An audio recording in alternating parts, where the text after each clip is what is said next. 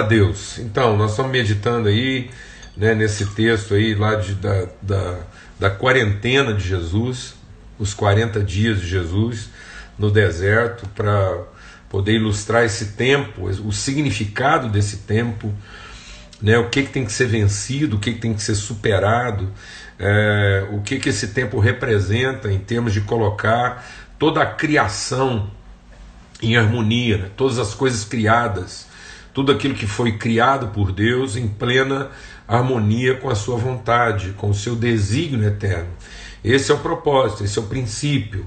Foi por isso que a gente escolheu esse horário, né? o horário da, da transição, o horário em que a gente deixa o dia e entra num período de obscuridade. Mas a palavra de Deus diz que quando nós conhecemos o eterno de Deus, dia e noite são para nós a mesma coisa. Nós não precisamos temer as trevas, não precisamos temer o vale né? mesmo que a gente atravesse esse vale de sombra, de alguma escuridade, o cajado e a vara de Deus vão nos conduzir de modo que a gente alcance o destino, alcance o propósito. Então é com esse empenho, com essa convicção de que se nós formos a palavra, buscarmos a orientação do Espírito de Deus, ele vai nos conduzir e a gente não precisa ter medo. Né? Esse, esse limite do medo vai ser vencido na nossa vida. A palavra de Deus diz que nós vencemos, aqueles que venceram, venceram pelo sangue do Cordeiro.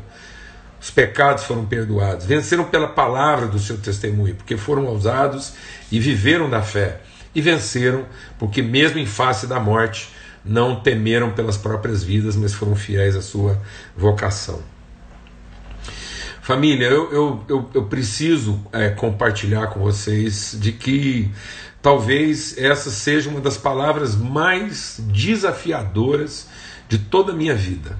Eu estou com 62 anos de idade, faço 63 esse ano.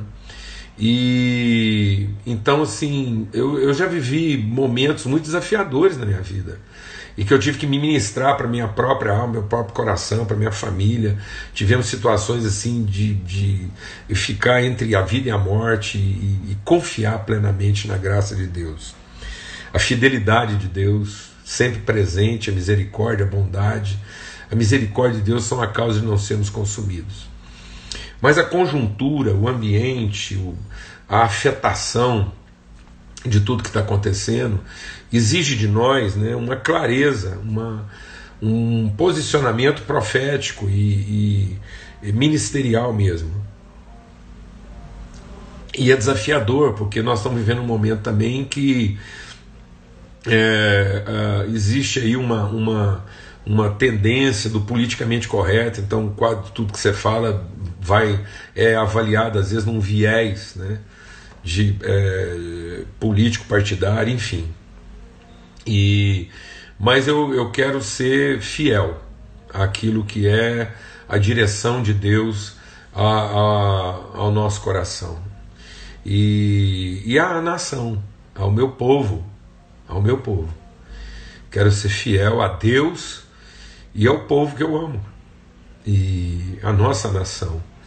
E, e sem dúvida alguma, eu creio que a gente, dentro daquilo que é a nossa história, dentro da nossa história, desde a proclamação da República, eu creio que nós não, não passamos uma crise é, institucional tão grave quanto a gente está é, tá passando esses dias.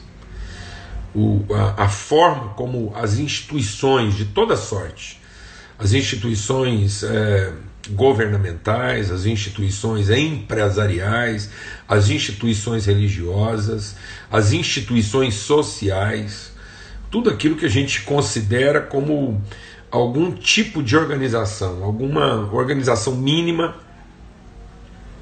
necessária às rotinas. É, isso está sofrendo um questionamento muito grave.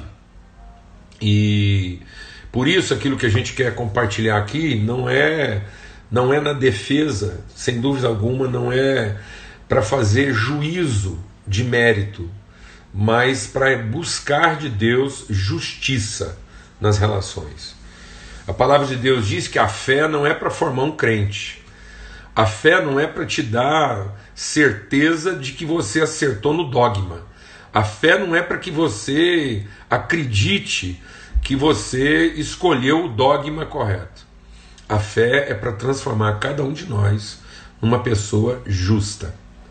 Que a gente possa buscar o reino de Deus e que esse reino se traduza em justiça entre os homens.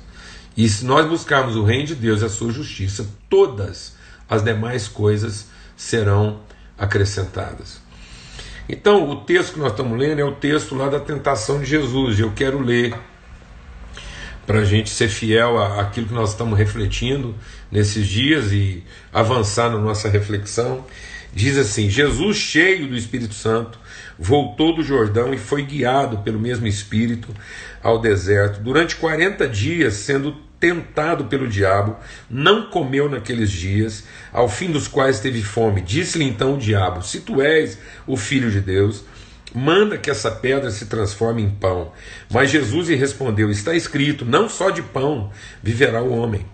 E elevando, mostrou-lhe num momento todos os reinos do mundo. Disse-lhe o diabo: Dar-te-ei toda essa autoridade e a glória desses reinos para que, porque ela me foi entregue e eu dou a quem eu quiser. Portanto, se prostrado me adorares, tudo será teu. Mas Jesus respondeu: Está escrito: Ao Senhor Deus adorarás e só a Ele darás culto. Então o levou a Jerusalém, colocou sobre o pináculo do templo e disse: Se tu és o filho de Deus, atira-te daqui para baixo. Porque está escrito: Aos teus anjos ordenará teu respeito que te guardem, e eles te susterão nas suas mãos, para que não tropeces é, em alguma pedra. Respondeu-lhe Jesus: Dito está, não tentarás o Senhor teu Deus. Passadas que foram as tentações de toda sorte, apartou-se dele o diabo até o momento oportuno. Amém. Passadas as tentações de toda sorte. De que sorte são as tentações que um homem pode passar no momento de crise profunda? no momento de profunda agonia, no momento em que todas as coisas à sua volta parecem conspirar contra ele. É, que tentações podem povoar a mente e o coração de uma pessoa que está vivendo uma situação extrema, de extrema privação, de extrema necessidade e de extremo risco? O que, que pode passar, que tipo de pensamentos um homem pode ter que possa comprometer a sua dignidade, a sua integridade e o seu propósito na vida? Uma das tentações que esse homem pode passar é pensar que todo o poder que ele tem seja para satisfazer suas necessidades da forma mais óbvia e mais direta. Ele pensar que a subsistência traduz a vida, que a vida se resume a sobreviver a qualquer preço e a qualquer custo. Achar que a vida é simplesmente continuar existindo. É a preservação do hálito, é a preservação do direito à respiração, é minimizar a vida no seu significado, é minimizar a sua própria integridade, é corromper a sua condição mínima. Então, essa é a primeira tentação. A segunda tentação que alguém poderia ter, que nós estamos compartilhando sobre isso, é ele pensar que, que o, os ritos, a sua liturgia, a, a sua, as suas estruturas funcionais, as suas metodologias, seus sistemas, suas elaborações, sua forma de se organizar, a maneira como ele pauta o seu dia a dia, as prioridades que ele estabelece, são apenas para garantir que ele alcance suas metas, seus alvos, que ele realize suas conquistas. De modo que ele, ele é um litúrgico adestrado.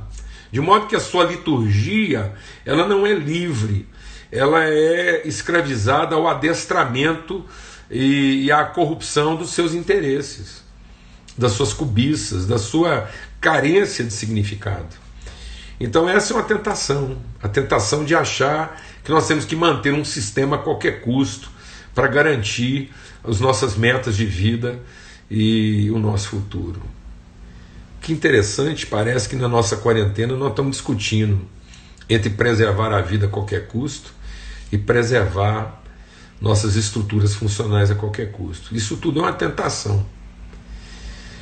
Né? É, então a gente fica aí. Será que viver é apenas sobreviver? E será que viver é ter certeza de que nós vamos alcançar nossas metas e vamos atingir sonhos, ideais tão, tão nobres? E aí vem a terceira tentação: é achar que Deus, é, de alguma forma, vai intervir a ponto de nos poupar das consequências de decisões mal tomadas. Essa seria a terceira tentação, a soberba. A ideia de achar que Deus, nós vamos envolver Deus nesse ambiente, vamos trazê-lo a isso, vamos reduzi-lo à nossa ansiedade e vamos baganhar com ele, de modo que nós podemos tomar qualquer decisão, qualquer decisão que seja, se ela é uma decisão, eh, qualquer que seja imprudente, precipitada, ou que for, e que Deus depois vai colocar toda a estrutura celestial para nos acudir e nos poupar de, das consequências de decisões mal tomadas. Essas são as nossas tentações.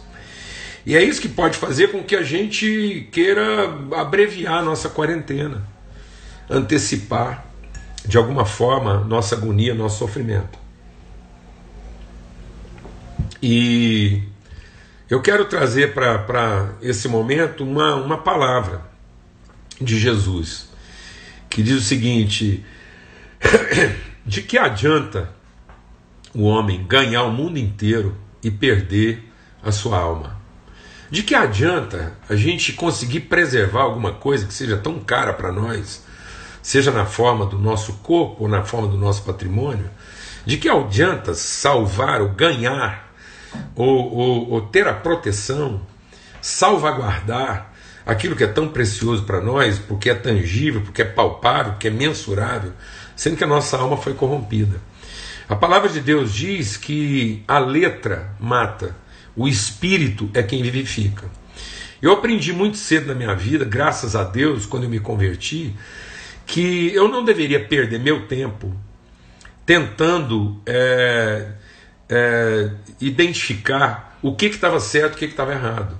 Muito cedo na minha vida cristã eu entendi que a vida com Deus não se resume a um certo e um errado. Não há certo e errado na Bíblia.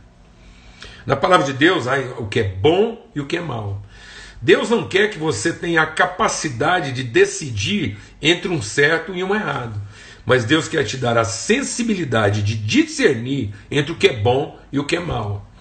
Certo e errado são conceitos relativos, circunstanciais, imediatos. E quando Jesus veio ao mundo, dentro de um determinado padrão, ele, ele, ele confrontou esses paradigmas, porque ele fez muitas coisas que aos olhos das pessoas pareciam ser erradas, como comer no sábado, ou ele colher né, é, espigas num sábado. Isso era uma quebra de um paradigma, de uma lei, de uma determinada ordem. Então, é, é, a questão, é, nós não podemos ser arrastados pelo interesse mesquinho de, de ter que decidir ou escolher, é, na verdade, uma coisa que está ganhando uma, uma, uma conotação muito mais político-partidária, uma, uma conotação, uma, uma crise de poderes e quase que uma crise de egos então, nós não temos que. O momento, a, a cura, a nossa salvação, não está em, em, em, querer guardar, proteger ou ganhar aquilo que nos custou tão caro, que nos custa tão caro, a esforço, a empenho, a dedicação, seja a sobrevivência do corpo, seja a preservação do patrimônio. Não é isso que está em pauta agora, se nós, no meio disso tudo, perdemos a nossa alma a nossa alma, a nossa sensibilidade, a nossa capacidade de discernir, a possibilidade de discernir entre o que é bom e o que é mal. E não apenas evocarmos o que é o direito individual de cada um, daquilo que é o certo de cada um e o errado de cada um. Num certo sentido, ambos estão certos, ambos estão errados, as ponderações são lógicas, os argumentos são razoáveis, Mas não é isso, a palavra de Deus é clara. Quando o diabo quiser nos enganar, quando o diabo foi tentar Jesus na sua quarentena, ele não usou um escritor pagão, o diabo não, não, não buscou é, afirmações em livros pagãos. Não, quando o diabo quer tentar a gente, quando a gente é tentado na nossa integridade, na nossa dignidade, na nossa lucidez, sabe o que, que o nosso inimigo vai usar? A Bíblia ele vai usar aquilo que de mais certo nós podemos ter.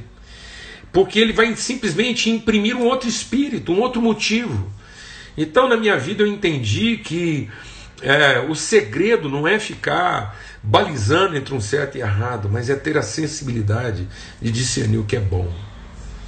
Eu quero contar para vocês algo assim que é uma experiência que nós passamos dentro dela e que tem muito a ver, porque curiosamente, nessa quarentena, no meio dessa quarentena que nós estamos vivendo, comemora-se mundialmente o dia da Síndrome de Down.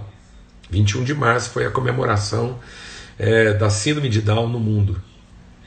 Deixa eu dizer uma coisa, não sei quem sabe, mas alguns países que têm o maior IDH do planeta, um deles, por exemplo, a Islândia. A Islândia é um dos melhores IDHs do planeta, ou seja, eles alcançaram um sistema funcional, uma, uma garantia de status quo que beira a perfeição. É um dos melhores IDHs, como também a Bélgica, é, como a Inglaterra e tantos outros países. Mas deixa eu te dizer uma coisa. Recentemente, a coisa de um ano e pouco, a Islândia anunciou a erradicação da síndrome de Down no país. Não nasce mais criança com Down na Islândia. 100% de erradicação. Países como a França, a Bélgica, a Suíça, a Alemanha, a Inglaterra, a Itália, esses países hoje estão na faixa de 90, 95% de erradicação. Apenas 5%. A Dinamarca, que salvou, um dos países que mais se esforçou para salvar os judeus na Segunda Guerra Mundial, a Dinamarca hoje tem 98% de erradicação da síndrome de Down. E sabe qual é o percentual de Down no mundo? É 1 para mil, ou seja, então há um esforço gigante de erradicar uma coisa que representa 1 para mil. E por que esse esforço? Sabe por quê? Porque Down custa para o sistema.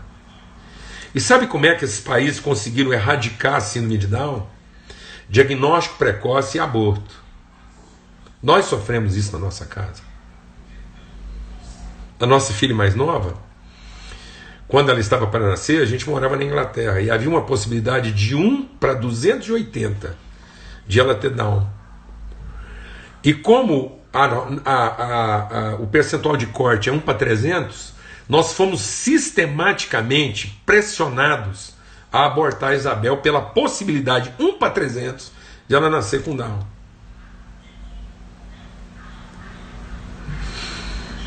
Se você perguntar para todas essas pessoas, eles têm motivos para dizer para você que estão certos, porque eles melhoraram a qualidade de vida, inclusive para as pessoas que têm Down, porque eles estão protegendo aqueles que vão ser discriminados na sociedade. Não é essa a questão. A questão é o tipo de gente que a gente está se tornando. A grande pergunta hoje é se há salvação para a nossa alma. Que nós somos capazes de salvar o nosso corpo, nós já provamos isso.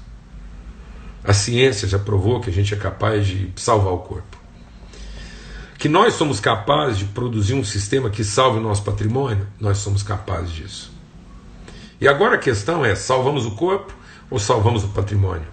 Temos que cortar na carne? Essa é a pergunta. Ou temos que assumir o risco?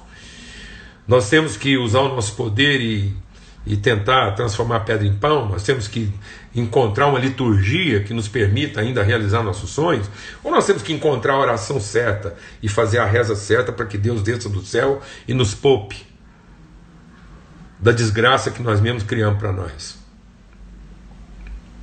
A questão nesse momento é: ainda há salvação para nossa alma?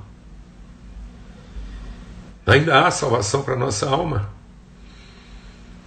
Ou a letra a palavra que a gente entrega já não traduz o Espírito de Cristo.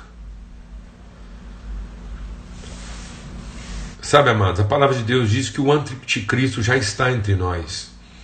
E anticristo é o antissacrifício, é a anti-oferta, a anti-renúncia. É quando nós, é, em nome de salvar alguma coisa que nos interessa, nós estamos dispostos a minimizar aquilo que é a dor do outro. E até assumir riscos em favor disso. Se você me perguntar, eu não sei dizer o que é mais certo, o que é mais errado nesse momento. Mas eu posso te dizer uma coisa com toda certeza: o espírito com que isso está sendo discutido não é o espírito de Cristo. O espírito com que essas decisões estão sendo tomadas e a forma beligerante como as pessoas estão se acirrando nessa discussão não vai salvar nossa alma. Então, em nome de Cristo Jesus, em nome de Cristo Jesus, que o Senhor faça resplandecer de nós o seu rosto e nos dê paz. Que a gente consiga conversar sobre esses assuntos como filhos de Deus. Um apelo que eu quero fazer, inclusive, aos meus companheiros de ministério. Não é apenas ah, as instituições humanas que estão em xeque, as instituições que falam em nome de Deus. Meu Deus do céu, em nome de Cristo Jesus, nós estamos sendo chamados à razão. E a pergunta que eu quero deixar nessa reflexão de hoje à noite: ainda há salvação para nossa alma? Em vez de querer que Deus nos responda, será que nós vamos conseguir responder a Deus nessa hora? Porque talvez a voz que precisa ser ouvida nesse momento é a voz de um pai que está vendo seus filhos minimizarem, tomarem decisões pelo mínimo e não pelo máximo.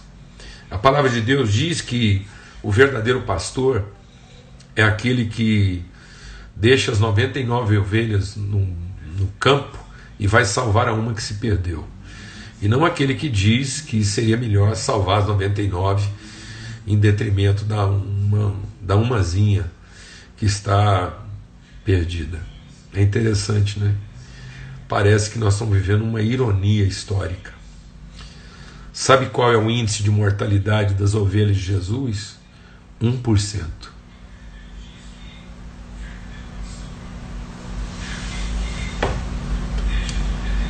E ele não decidiu nem pela saúde, nem pelo sistema. Ele decidiu pela salvação das almas. Para que nem as 99 que ficaram no campo se percam, pensando que a maioria prevalece sobre a minoria e nem há uma que ficou perdida se perdesse definitivamente. Há salvação para cem ovelhas, desde que haja salvação para a nossa alma. Nós podemos ser pessoas que vão morrer, mas morrerão salvas. E nós podemos ser empresários que vão quebrar, mas vão quebrar salvos, de modo que ninguém se perca, nem os que quebraram, nem os que morreram, porque suas almas foram salvas. Em nome de Cristo Jesus, que nós possamos nos ajudar mutuamente a salvar as almas, para que na tentativa de salvar alguma coisa, a gente não esteja perdendo a única coisa que pode, não pode se perder, as nossas almas. Que Deus nos fortaleça. Eu quero orar. Pai, que nós possamos ter a ousadia de querer salvar as almas antes de qualquer outra coisa. Milhares de pessoas vão morrer. Vão morrer de alguma coisa.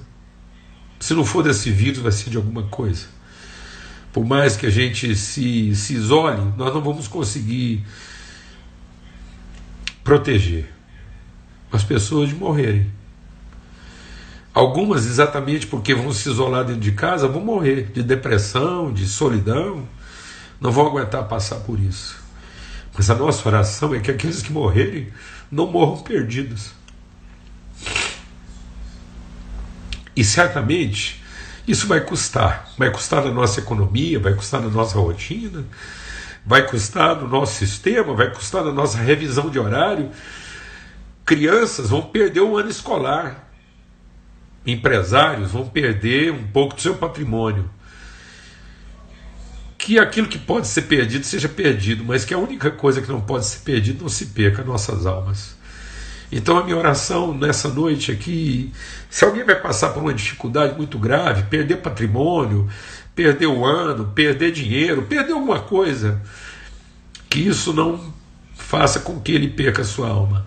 E se alguém estiver no limiar entre a vida e a morte, e não houver como salvar a vida dessa pessoa aqui entre nós, que pelo menos a gente consiga salvar a sua alma. E para isso, Senhor, que nós possamos saber que não há salvação fora de Cristo. Que nós possamos ter a mente de Cristo, o coração de Cristo nessa hora. No nome de Cristo Jesus. Amém e amém. Que a, o amor de Deus o Pai, a graça bendita do seu Filho Cristo Jesus e a comunhão, a unidade, o consolo do Espírito Santo de Deus nos fazendo lembrar que somos família do Senhor, seja sobre todos, hoje e sempre, em todo lugar, nesse país e no mundo. Amém.